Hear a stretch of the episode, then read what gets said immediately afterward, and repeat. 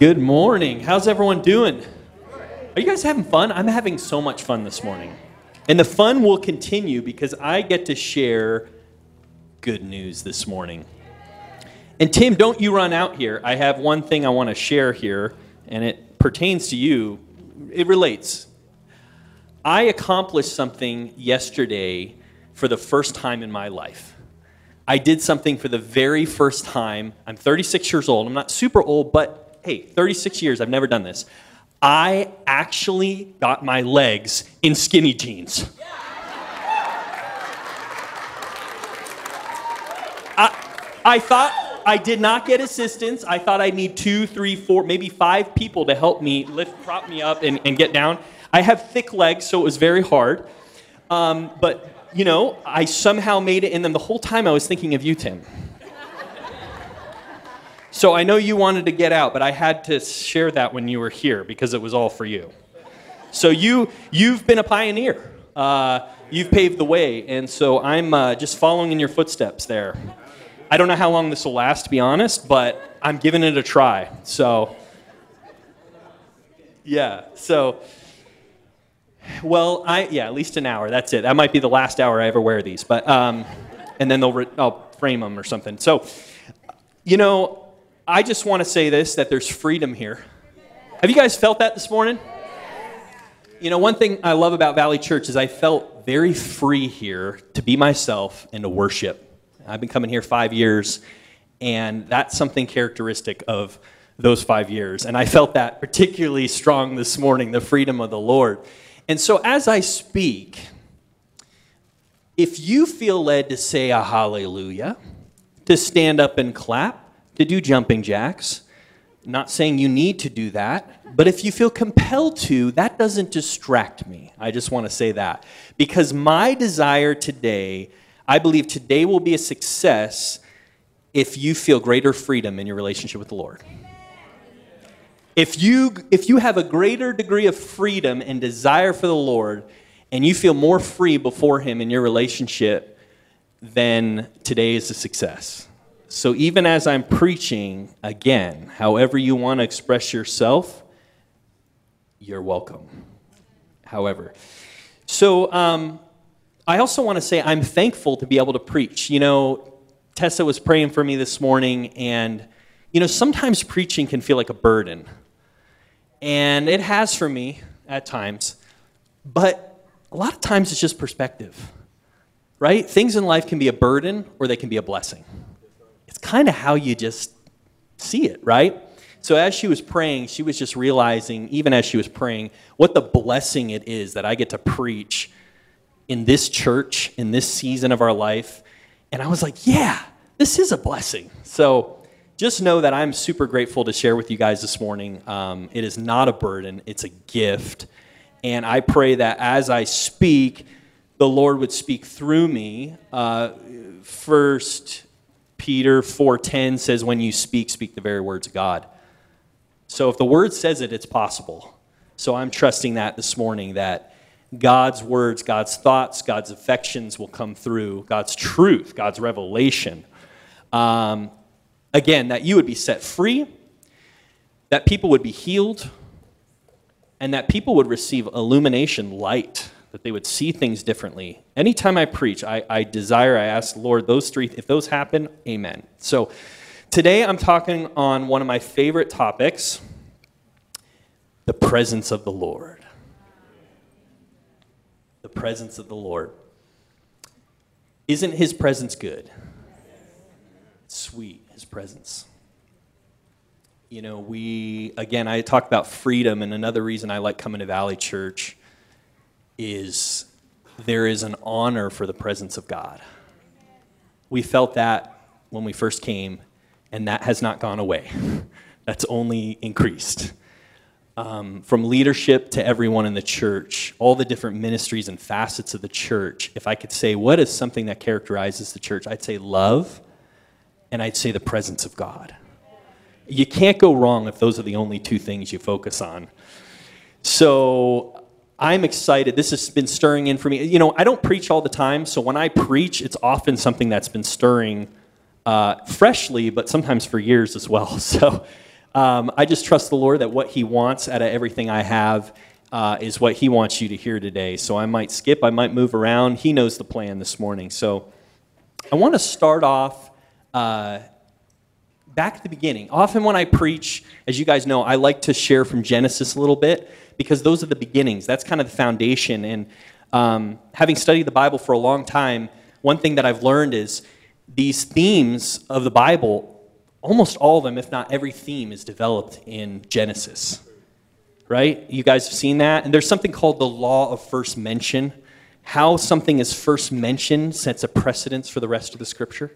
It's like this law that many theologians believe is there. And so I want to go back to Genesis as we talk about the presence of God. I want to go to Genesis chapter 3, 6 through 10. And there might be a lot of scripture today. I'm not necessarily going to camp out on one passage.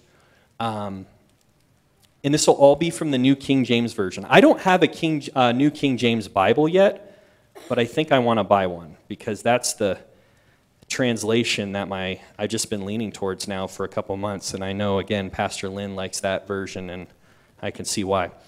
So, I just want to start at the beginning here. Genesis three six through nine, and before I go, I want to pray. I just want to pray. Father, I thank you that we get to gather freely,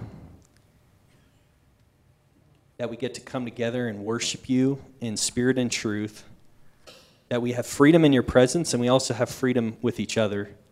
And God, I thank you that you've allowed me to speak this morning your words. And I just pray that you guide me, help me be sensitive to you, Holy Spirit. Help us to hear your thoughts this morning to know what's on your mind. We just give you our hearts, we give you our mind, we give you this time to receive all that you have for us. In Jesus' name, amen. So, this is the fall, very familiar story, but this is really one of the first instances, the first instance of, of the presence of God. So, so, when the woman saw that the tree was good for food, that it was pleasant to the eyes, and a tree desirable to make one wise, she took of its fruit and ate. She also gave to her husband with her, and he ate.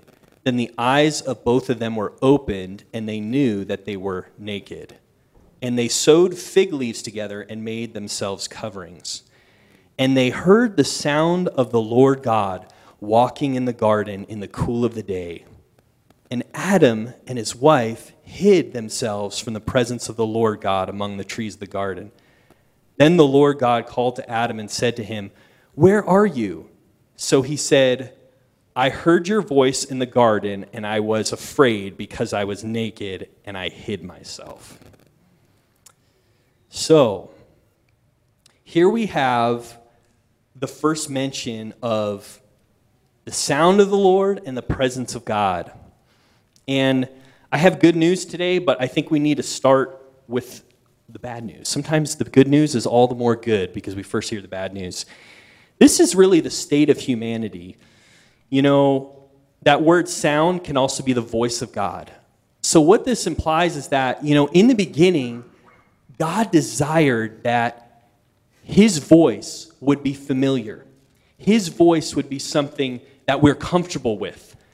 They heard the sound of the Lord, they heard the same word for sound as the voice. You know, his voice has a sound and the sound has a voice, right? And they heard, it's interesting, they heard the voice of the Lord. You know, John in, in, in, Revelation 1 says he heard the voice and he turned around. So it's funny, in Genesis and Revelation, uh, God is personified as a voice. He's a communicator, right? But they heard the sound, they heard the voice of the Lord walking in the garden the cool of day, and Adam and his wife hid themselves, and this is the result of sin from the presence of the Lord. Where are you? Well, I heard your voice and I was afraid. And they, they, so they hid. And I think until we come to Christ, for all of us, this is our story. The voice of God um, was something we hid from. Maybe we avoided going to church. Maybe we avoided reading scripture. Maybe we avoided that person we knew knew God because there's something in our shame and our brokenness that keeps us from the light, that keeps us from hearing his voice being in his presence. And so what do we do? We hide. So as we as we go out into the world and you, you, you have relatives or friends who don't know the Lord, they're in hiding because this is what they were created for. They were created to hear the voice of the Lord in the cool of the day and to see his face, to be in his presence. That word for presence is also, I think it's panim, it means face as well. So you could say they hid from the face of God.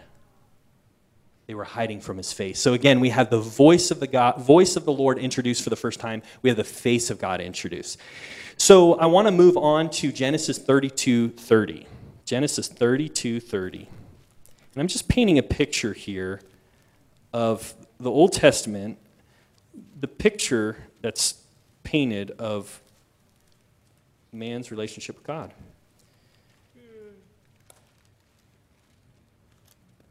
And I believe, yes, this is Jacob wrestling with God. Remember, remember this story and his hip and that whole thing? Well, I'm not going to read the whole thing, but there's something I want you to catch here. So, verse 30 says, you know, he's, he's wrestled with God, and this is where God blesses him and gives him a new name. You guys remember the story, right? Yeah. So, Jacob called the name of that place Peniel I believe I said that right. For I have seen God face to face, and my life is preserved. Now, think about that. I think you see where I'm going with this. Well, this is a great story. There's a tragedy in it, too, by what's implied by that. I actually saw God, and I didn't die. You know, and, and again, is this Israel, is this a great moment in Israel's history? Yes, but there's something implied here. There's a picture being painted of man's relationship still with God. This is really bad news. Now, there's good news coming, but this is bad news. I actually saw God face to face, what I was created for, what should have been natural and normal, and I actually lived and I didn't die. I want to continue to paint the picture here. Let's go to Deuteronomy 5. Actually, no, sorry, faked you out. Let's go to, oh, this is where I messed up. Linda, you were asking. It's Exodus 20, 18 through 21. Exodus 20, 18 through 21. Does anyone know what Exodus 20 is about? You should know this, many of you by heart. The Ten Commandments, yeah. Like, I don't know if like me, I had to memorize these as a kid, so I knew Exodus 20, that's where, that's where the Ten Commandments are. Again, Israel being named, very momentous time for Jacob becoming, you know, getting the name Israel, wrestling with God, and yet we see, I saw the face of God and I lived. I didn't die. And now we have the giving of the law, another tremendous moment in Israel's history. And let's read 18 on. Now, all the people witnessed the thunderings, the lightning flashes, the sound of the trumpet, and the mountain smoking. And when the people saw it, they trembled and stood afar off. Then they said to Moses, You speak with us, and we will hear, but let not God speak with us, lest we die. And Moses said to the people, Do not fear. Don't have that attitude towards God. For God has come to test you, and that his fear may be for you, so that you may not sin. So the people stood afar off, but Moses drew near the thick darkness where God was. Again, one of the most important moments in Israel's history, but what is the attitude of the people of God? I mean, this is the people of God. We're not talking the pagan nations around them. We're talking the people of God. You go. You hear the voice of God. We don't, if we hear his voice, we will die. If we hear his voice, we will die. Let's go read Deuteronomy 5. This is the other, same story, but just a different version. I think sometimes it's good to hear the same story from a couple perspectives. Let's go to Deuteronomy 5, verse 4 and 5. Same story. This is where they're about to head in the promised land, and all of Deuteronomy is like a sermon before they head in the promised land. So Moses is retelling the story of the Ten Commandments. So, four and five, listen to this. The Lord talked with you. Now, again, Moses is addressing all of Israel. Keep in mind, Moses is addressing all of Israel. The Lord talked with you face to face on the mountain from the midst of the fire. I stood between the Lord and you at that time to declare to you the word of the Lord. For you were afraid because of the fire, and you did not go up to the mountain. Again, in, in Exodus, it says, I don't, we don't want to hear the voice or we'll die. So, Moses, you find out what God's saying, come to us and you tell us, because we're, we're going to die. And now, here in Deuteronomy 5, Moses is saying he came to you face to face. He's speaking to Israel, meaning, this is how I interpret it God's intent was to come face to face with his people. You catching that? Because behind all this, I think, is the heart of God. That's what I want you to hear. What's God's perspective in the midst of man's and woman's brokenness? The Lord talked with you face to face on the mountain from the midst of the fire. He was there on the mountain, but I stood, and, and I kind of interpret this, but I had to stand between the Lord and you to declare the word of the Lord because you were afraid of the fire. So, where the, the giving of the Ten Commandments, we can have this view of God like he wanted to put the fear of God in them. Like, you fear me and you stay at a distance. But that comes from more, maybe from our perception of our own earthly fathers or just ex- our earthly experience, not true theology. Not true, right? Because we know if, if, if God is not like Jesus, if, if we know who God is, God's heart, if it's anything not like Jesus, then it's not God. There's no difference. Not like there's Old Testament angry God who says, stay at a distance, and Jesus is like, I love you, I'm going to come close. No, this is the same God. He didn't change from Old Testament to New Testament. So, again, the Lord talked with you face to face on the mountain from midst the fire. But I essentially had to step in the gap because you were so afraid, you were freaking out. But I stood in the gap and I went with him face to face. And again, I love the character of Moses, but even within Moses, there's some bad news. Because you don't have all of Israel face to face, you don't have all of the people of God hearing the voice. You have one out of a couple million. Let's go to uh, Deuteronomy 34:10. Deuteronomy 34:10. And again, this is a uh, this is actually a prophetic word when you look at the whole of Scripture. But I want to. This is the end of the law. So the first five books. This is very important. Whatever said at the end of there was three major sections of the Old Testament: the law, the prophets, and the writings. And we don't see that in our modern versions, but this is how a Jew would have read it, right? And this is at the very end, so this is kind of a final thought. But since then, there has not arisen in Israel a prophet like Moses, whom the Lord knew face to face. This section is about Moses, but it's believed that Moses wrote Deuteronomy. How is that possible? He didn't write this ending section, is what all scholars have come to. He wrote the majority of Deuteronomy.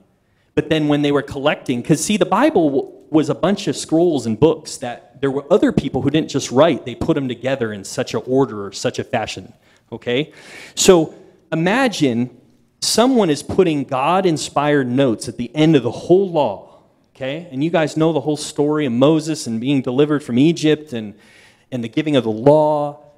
And right at the end, the author puts, But since then, there has not arisen in Israel a prophet like Moses, whom the Lord knew face to face. The bad news Moses was one in a million. You know, Moses was one in a couple million. The good news is there's a prophet coming. And he's going to open something up for everyone.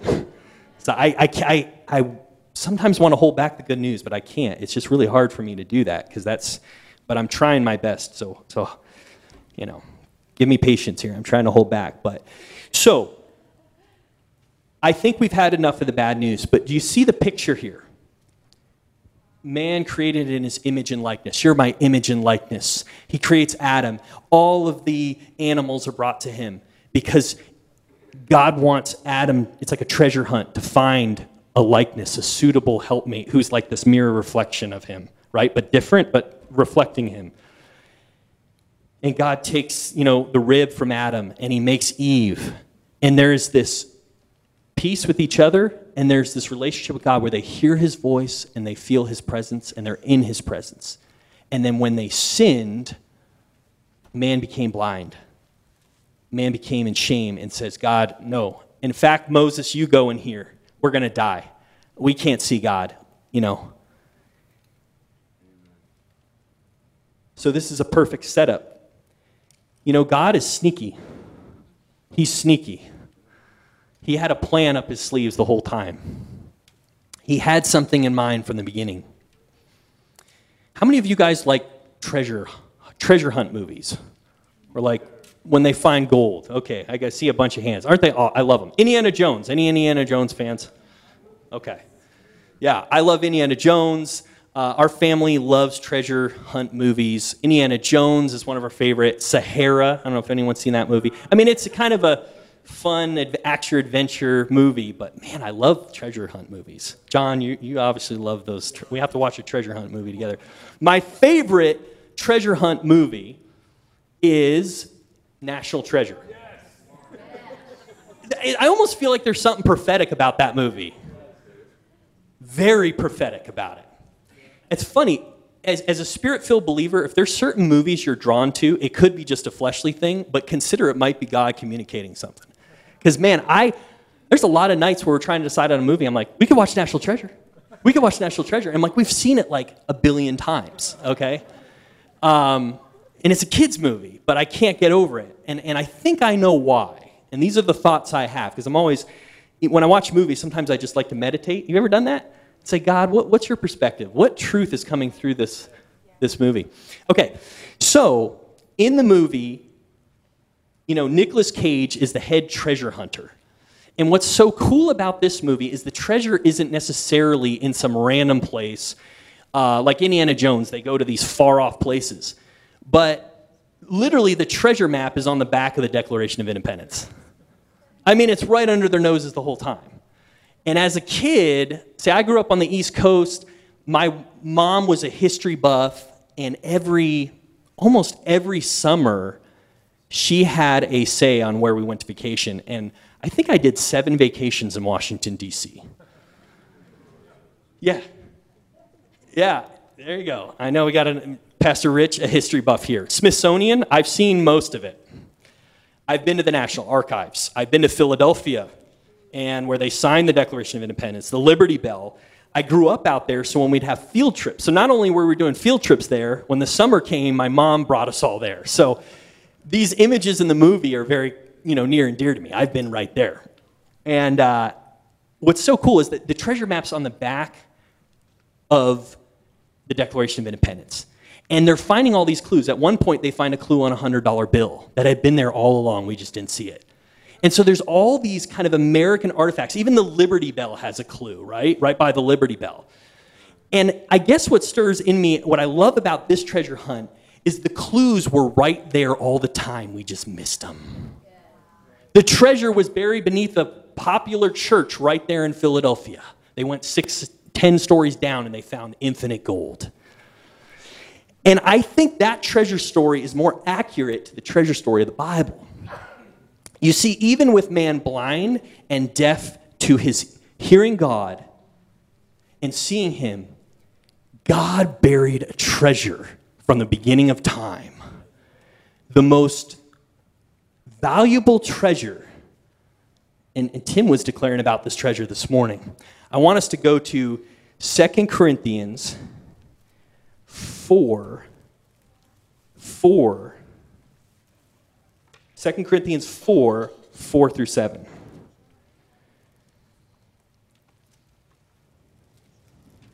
If you didn't know treasure is in the Bible, it is. Even in the New Testament, we have treasure story here. Actually, verse 3, 2 Corinthians 4, 3 through 7. But even if our gospel is veiled, it is veiled to those who are perishing, whose minds the God of this age has blinded, who do not believe, lest the light of the gospel, the glory of Christ, who is the image of God, should shine on them. For we do not preach ourselves, but Christ Jesus the Lord, and ourselves as your bondservants for Jesus' sake. For it is the God who commanded light to shine out of darkness who has shone in our hearts to give us the light of the knowledge of the glory of God in the face of Jesus Christ. Uh, that is probably my favorite verse in the Bible. But let's go on one verse. But we have this treasure in earthen vessels, that the excellence of the power may be of God and not of us. Did you hear that? I hope you're hearing. God who said, Let light shine out of darkness, quoting Genesis when he created light in the beginning. And what Paul is saying is prophetically, when he said, Let light shine out of darkness, there was another light he created that was blind to us. And that was the light of the knowledge of the glory of God in the face of Christ Jesus. The light, the illumination, the vision, the awareness of the knowledge that's not head knowledge, the light of the intimate, experiential, relational knowledge of God in the face of Christ Jesus. But where did this light shine? In our hearts. It was buried there all along.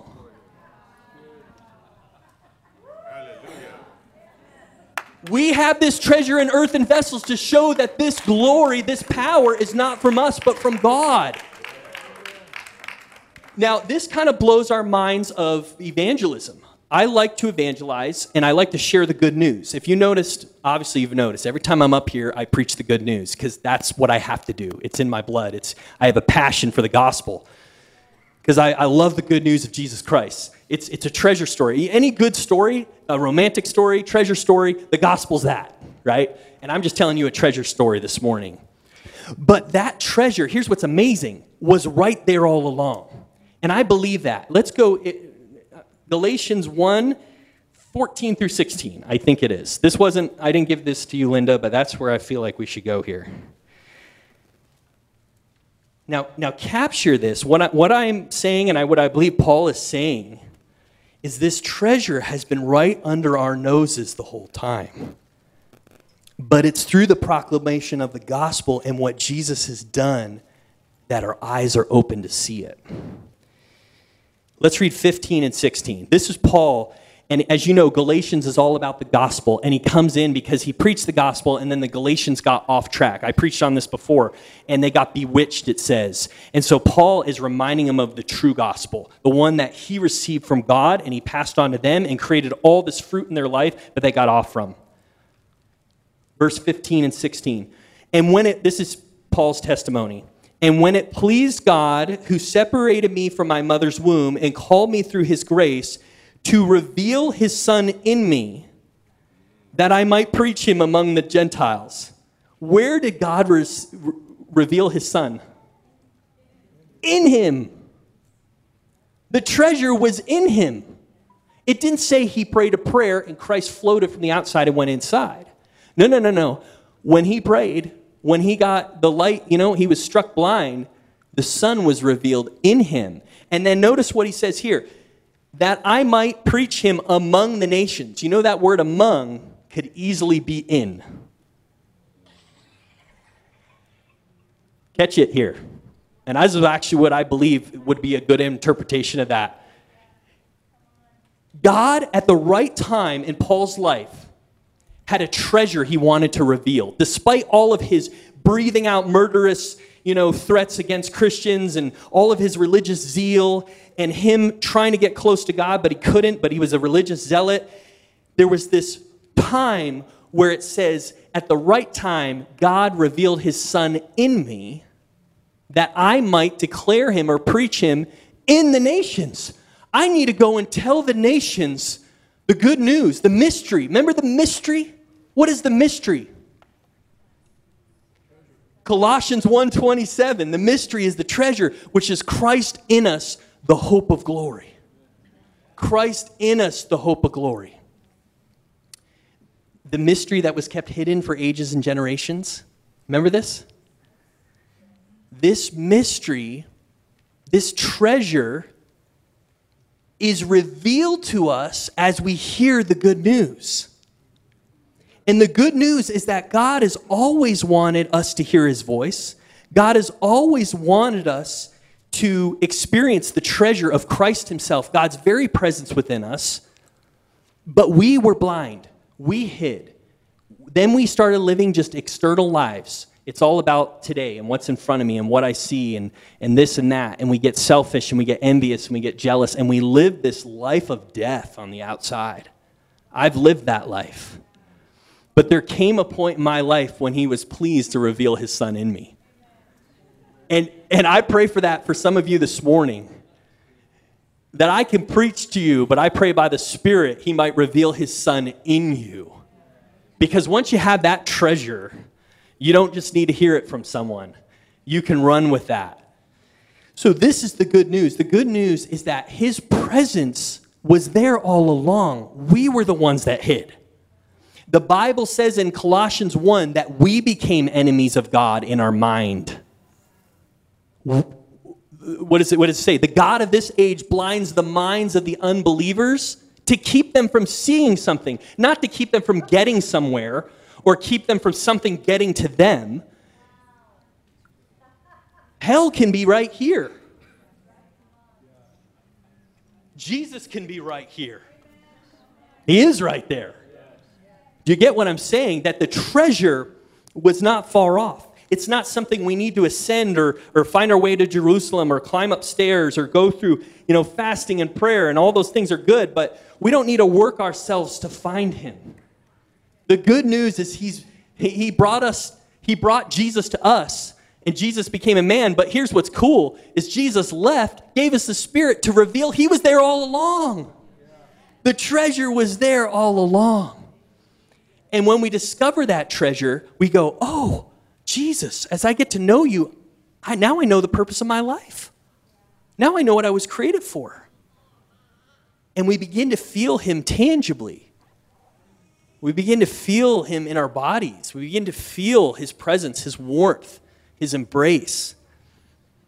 And so that is good news. The good news is that even in our sin, God had a treasure hidden Christ in us, the hope of glory.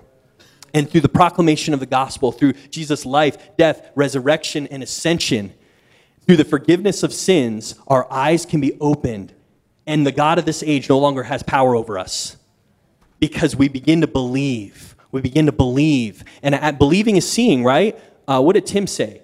We don't fix our eyes on what is unseen or what is seen, what is unseen. For what is seen is temporary, what is unseen is eternal. And God has opened our eyes to see the treasure of Jesus, who was there all along. And then life comes into perspective light, purpose, destiny, fruit, relationship, the voice of God, the face of God. Where's the face of God? Right in your spirit. God has shone in our hearts to give us the light of the knowledge of the glory of God in the face of Christ Jesus. In the face of Christ Jesus. Remember, we hid from his face in the beginning when he's saying, Oh, I'm not just going to be walking with you in the garden, I'm going to be walking with you in the garden of your heart. There's another garden he had in mind, much closer than some external garden. I've been to some beautiful gardens, but there's a garden in your heart where Jesus loves to commune with you. And if you can't feel him or see him, it's because the enemy has blinded you you need to hear the good news, even as you're hearing now. I just pray that hearts are open. I just pray that eyes could see that Jesus is right there. He's in you. I just pray right now, you just see, you would see, you would see. He's closer than breathing, nearer than hands and feet. He is in you. He is in you. He is with you. He has never left you nor forsaken you. You may have forsaken him. You may have been un- unfaithful, but he has not been. He cannot deny himself. So this is the treasure of his presence. What I want to get into now, and I before I this is really what I, I want to get into kind of the main topic, something that the Lord has been reminding me of re- recently, or challenging me in, or maybe just desire, pure desire, is now that we know that Christ is in us, how do we practice that in our daily life? Where the rubber meets the road, right? Because we can hear this good news and enjoy a little bit of it and then walk away and we go on with our normal life. Right? So, um, this is where the rubber meets the road. So, first I talked about the treasure of his presence. Now I want to get into the practice of his presence. Let's go to 1 Timothy 4 6 and through 8. How many of you love Scripture? I love it. You know, when I preach, I can't go wrong if I just share a lot of Scripture because His word doesn't return void. Mine might, but His doesn't. I'll tell you that. You get the word in you, it'll produce. I've preached on that before. Whew. Okay. First Timothy, Paul speaking to Timothy. This is a father son relationship, right? Not literal, but in the spirit. Fathers, we need fathers, we need sons. We need fathers, we need daughters. We need mothers, we need daughters, right?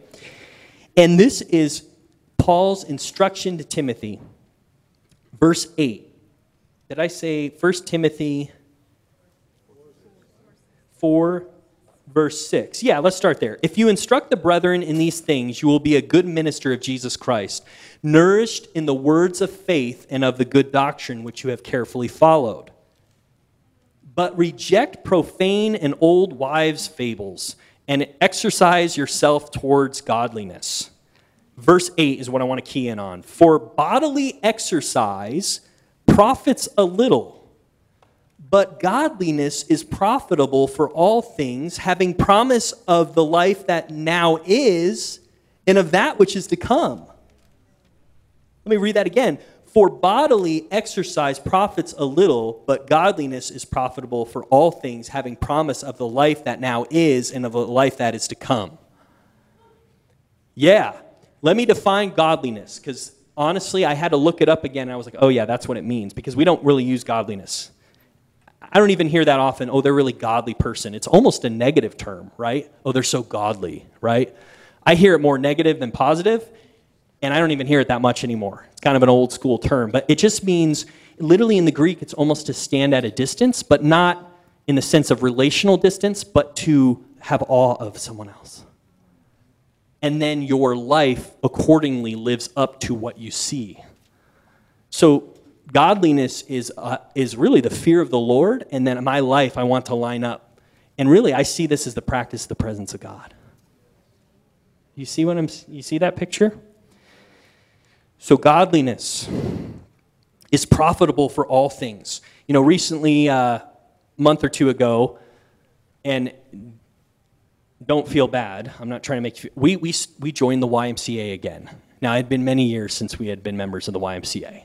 But how many know it's good to have physical exercise? right?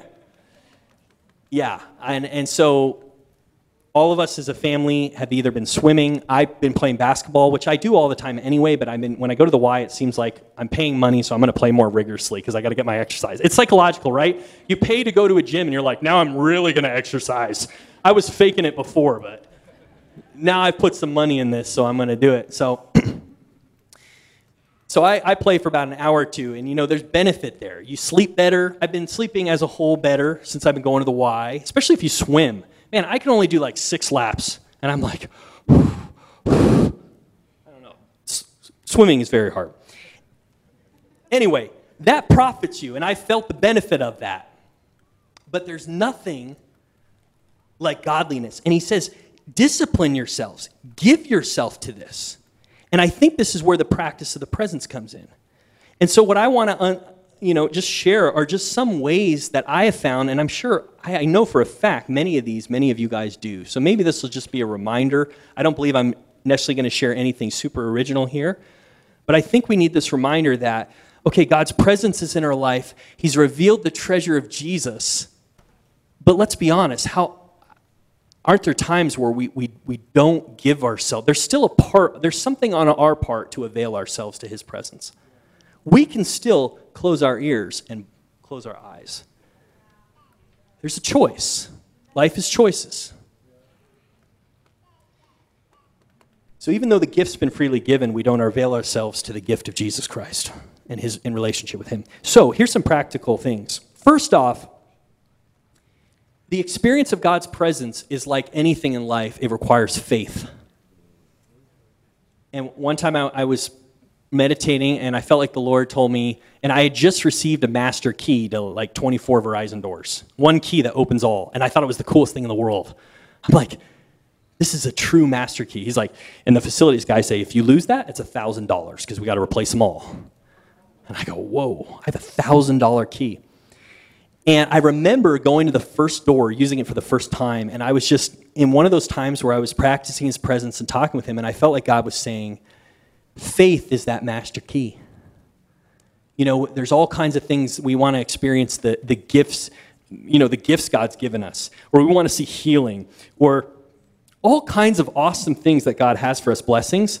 And a lot of times we feel like, why can't I experience that? Well, they're all through faith. It's not going to be through your effort. It's not going to be through your thinking through it right or reading the right book necessarily. It's going to come by faith. And that key is the, the key that opens all that up is faith. Where does faith come from? Let's go to Romans. Romans 10, 14 through 17. Romans 10, 14 through 17.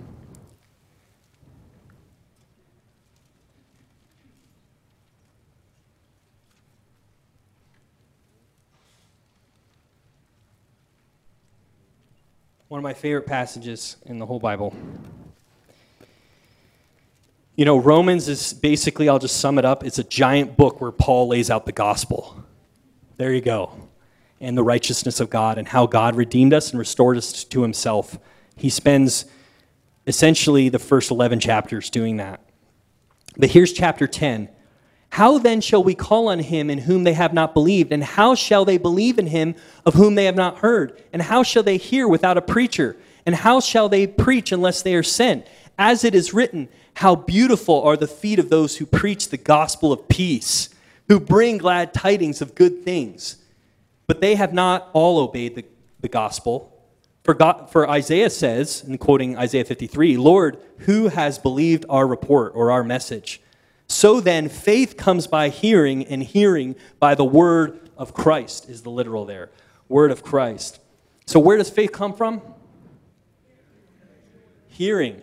Specifically, the whole context here, yes, from the word of God in general, but the word of the gospel, the good news of Jesus Christ, what God has done for us in Jesus Christ.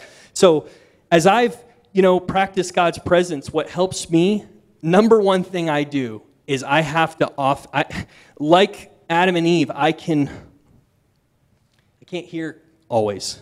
My ears get stuffed and I can't see and I need salve. As Christy was celebrating this morning, I have to go back and remember that I've been saved. I have to remember that his blood cleansed my sin. I have to remember that he rose from the dead and, and somehow I rose when he rose. I got to hear the gospel of Jesus Christ again. That is the fountainhead of faith. Really, it's Jesus and his person and his work. So, where do I get faith? Because faith opens doors for me to experience the tangible touch of God. I need to hear the good news again. That's why we not, never tire of the good news of the gospel.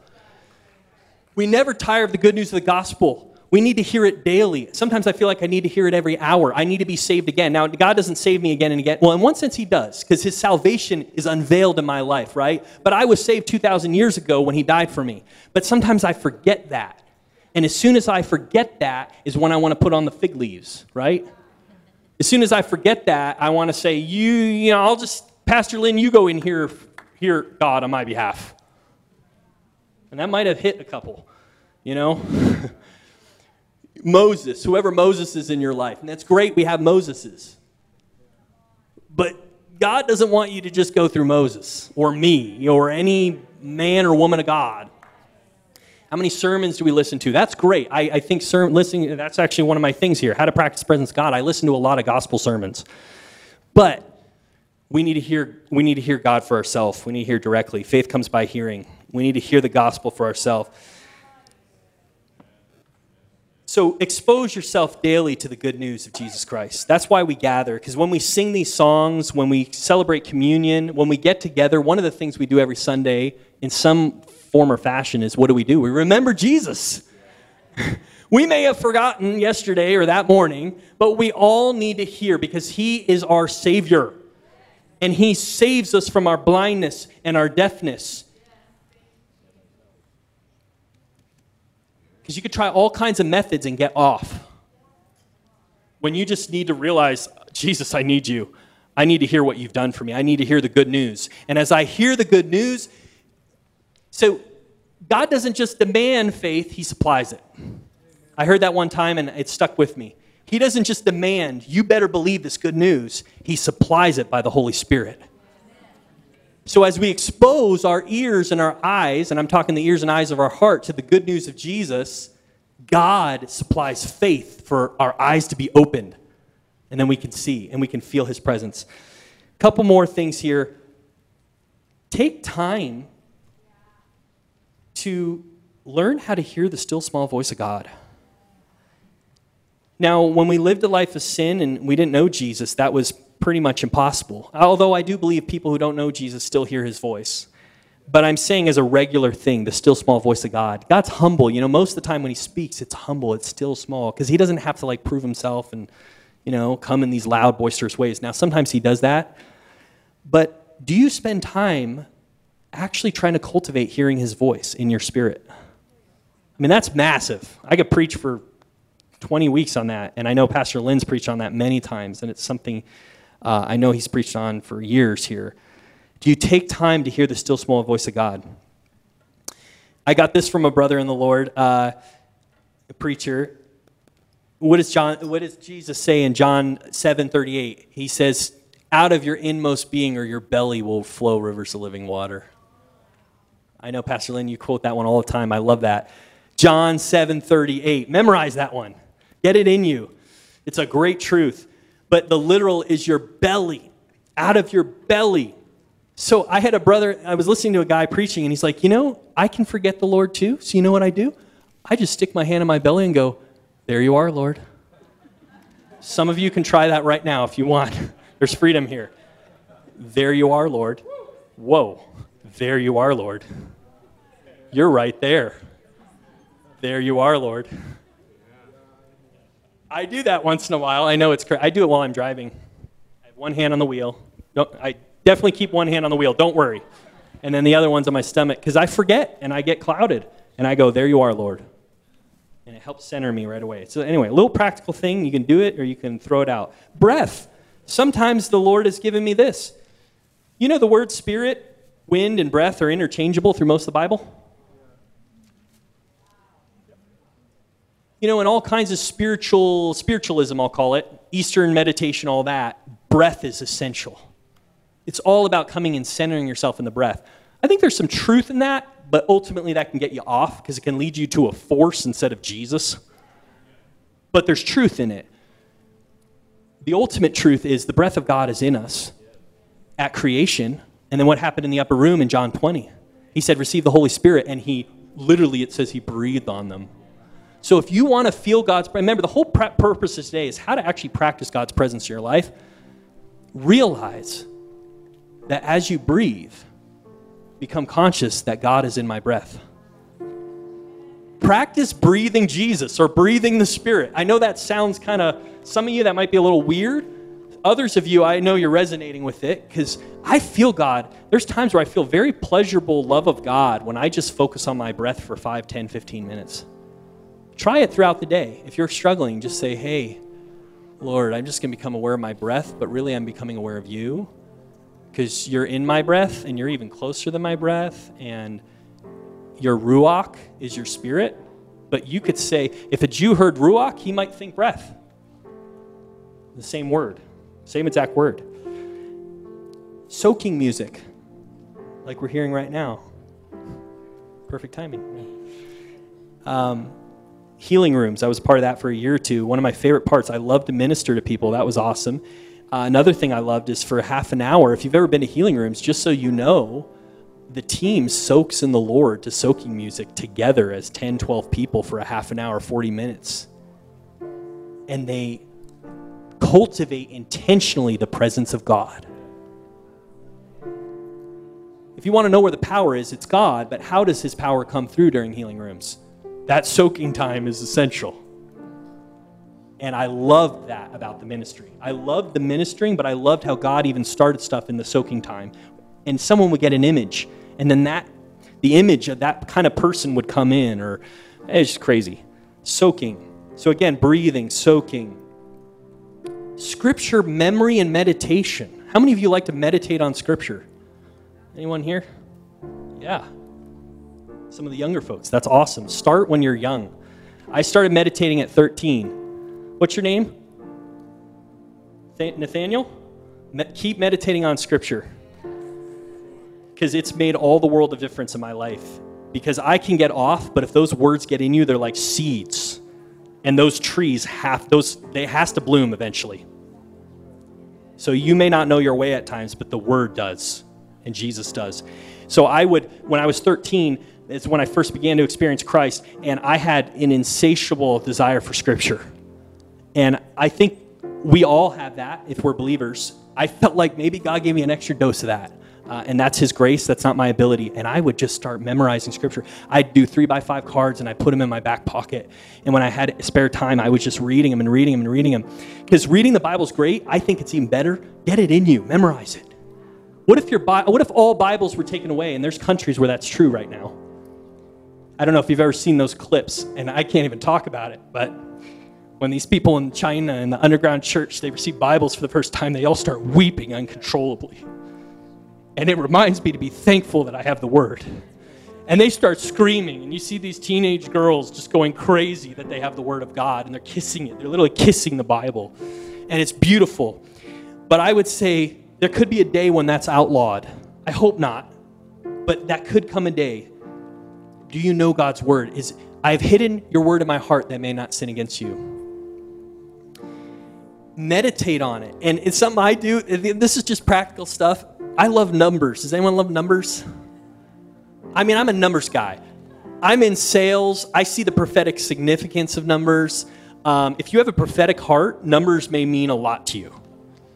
You may see 333 show up time and time again, or 412, or whatever. Well, I've memorized enough scripture where I don't always know it by heart, but I'll definitely tell you where it's at. And again, it's just a gift I have. Part of it is it's not just a gift. I don't want to just call it a gift. I practice this. And that's not boasting. I just trying to lead by example. Take time to memorize scripture. So I'll be driving. How many how much of life is just staring at numbers? When I drive, if I see 413 on a license plate, I go, "Oh, I can do all things through Christ who strengthens me." yes, Philippians 4:13. And if I see 738, I go, out of my innermost being, oh, rivers of living water, John 738. And if I see 114, I say, and the word became flesh and dwelt among us, John 114. Because the word's in me. The word's in me.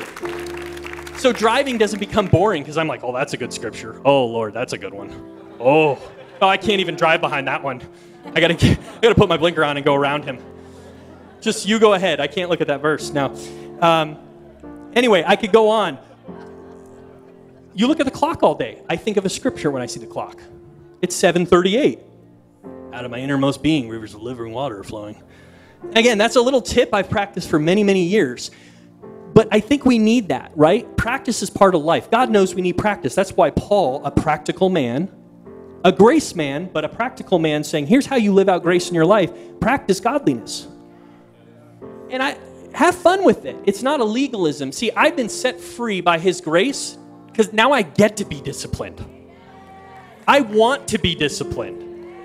So, and, and I'm learning more and more in this. There was a time where I had to go radical on grace, and I'm still radical on grace, but I realize His grace always leads to us to do something. If you stop doing stuff, you're probably not hearing the grace of God, because all, all I know is God's grace acts. And so if you have that desire, put it into practice. Do you have to do the numbers thing like me? No, but find your way. He's given us the gift, the treasure of Christ, but do we practice that? One of the most classic books I was exposed to in high school was, and I'll wrap it up with this Brother Lawrence. Has anyone heard of Brother Lawrence? Christian Catholic, uh, Christian, I believe technically Catholic monk in Paris during the 1600s. He was a soldier who was disabled, and he ended up, after war in the early 20s, entered a monastery, which he was for a long time. and his main job was just washing dishes for all the other priests. He never wrote a book. He didn't write that book, Practice the Presence. Those were letters that someone else collected, put them together, and it became a Christian uh, classic. What was so amazing about this humble, in the kitchen dishwasher in a monastery? He intentionally made it almost a game although he doesn't use the term game, he made it a practice just to live in God's presence every moment of his life. And it says people would travel to watch him wash the dishes. you know, that's how powerful his dishwashing was, you know. People will travel to see, you know, healing miracles and all that. How many people travel to see someone wash their dishes? Well, people traveled to see Brother Lawrence wash his dishes. And it's 15 letters of him writing to people, telling them about his personal relationship with the Lord. And it's just like, yeah, I, I, bring God in every moment. I don't even get stuck on set times of devotion. He's just a part of everything I do. And man, I'm not there, but by God's grace, isn't that what we all want? To live in His presence, right? To live in His presence. And finally, we don't we don't seek this out, but if we delight ourselves in the Lord, where is that found? Come on, you know this. Delight yourself in the Lord, and He will give you desires of your heart. Psalm 37 4. So every time I see 37 4, I go, Oh, I'm going to delight in you, Lord. every time I see 37 4, I've trained myself. I can't see 37 4 and not think, Delight myself in the Lord, and He will give me the desires of my heart. There's fruit. As we delight in Him in His presence, there's fruit that we can give glory to God. We don't seek the fruit, we seek Him. But I like to share the fruit because you're probably seeking these things anyway. Why don't you just seek Him and you'll get them in the end anyway? So you don't even have to worry about trying to get them. Does that make sense? No. Here are the fruit. Here are tangible fruit in my life. I literally probably the fruit of is there fruit of spending time in God's presence? So I'm just going to list a couple. You begin to feel God's heart for other people. You may see the same person two days in a row, but if you're in the presence one day, you'll actually feel his compassion that day for them. when I felt like God's actually used me when I minister to people is because I was feeling what he was feeling. But how did I come to feel what he feel? It was through spending time in his presence. There's no other way. You can't get God's heart people for people unless you're in his presence. Because honestly, it's just earthly. It's for selfish gain and you're chewing it for glory or or just it's it's just rote. It's rote. Never move in service unless you feel the compassion of God. Well, if you don't feel the passion of God, go to God. Spend time in his presence. Then you'll have the compassion, then you'll move in power right? Okay, another a couple other fruits here, and then I'm going to let the worship team come up. We're going to end in some worship here. I feel like I would just like to end rejoicing before the Lord just for a minute or two before we release you guys. But people will come to you with needs. You don't have to necessarily go to them. When you're spending time in God's presence, some people you haven't talked with in months or years will all of a sudden call you. Who's experienced that? Yeah, amen. And you know they called me because I've been spending time in God's presence. Now, I'm not saying because you did that, God's blessing you. And all I'm saying is somehow in the spirit, you're soaking and you're deeply in his presence. And right when you get that text, you go, Yeah, Lord, you drew him back to me. I'm going to bless him. You know what I'm saying? Words of knowledge. I'll just share one story here. I love words of knowledge, but I found as I seek them, they don't happen. But as I spend time in God's presence, they slip out of me.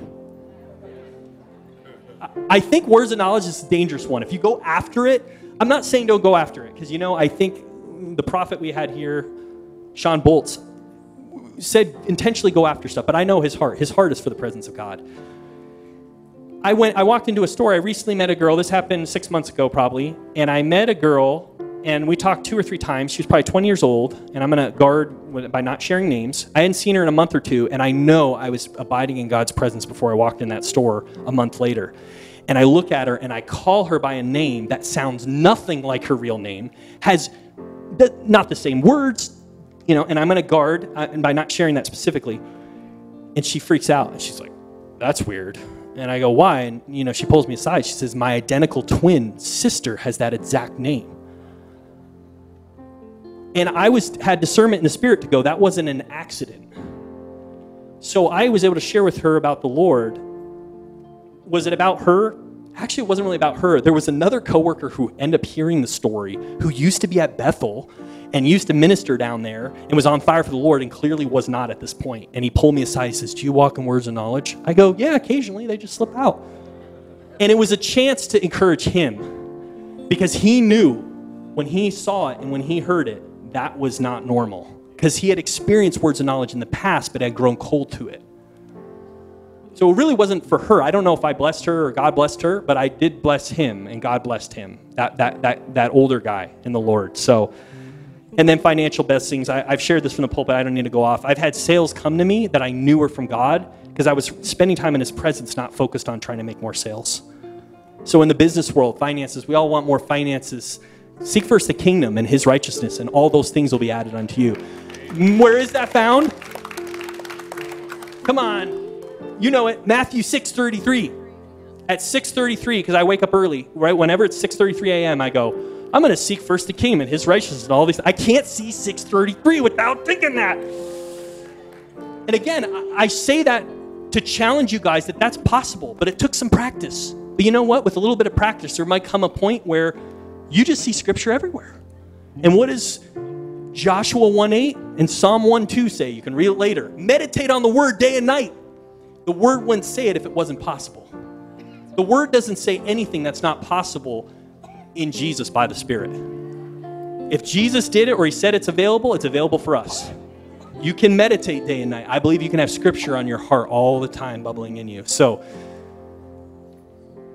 I, I thought we'd end in some worship here. How does that sound? And I will have the prayer team come up here. It's a little past 12 here. I'll have the prayer team come. Actually, I think I'll I'll dismiss this. So you guys want to play a little bit or no? Okay, okay. I'm going to have the worship team just worship, but I will pray for those of you who need to go because I know it's 10 after. And I want to be sensitive to that. Time's not everything, but it's important. I want to honor that. So I'm just going to pray, and then the prayer team will come up. You're free to linger in fellowship, and you're free to go and have lunch. So why don't we all stand here? And again, the prayer team can come up.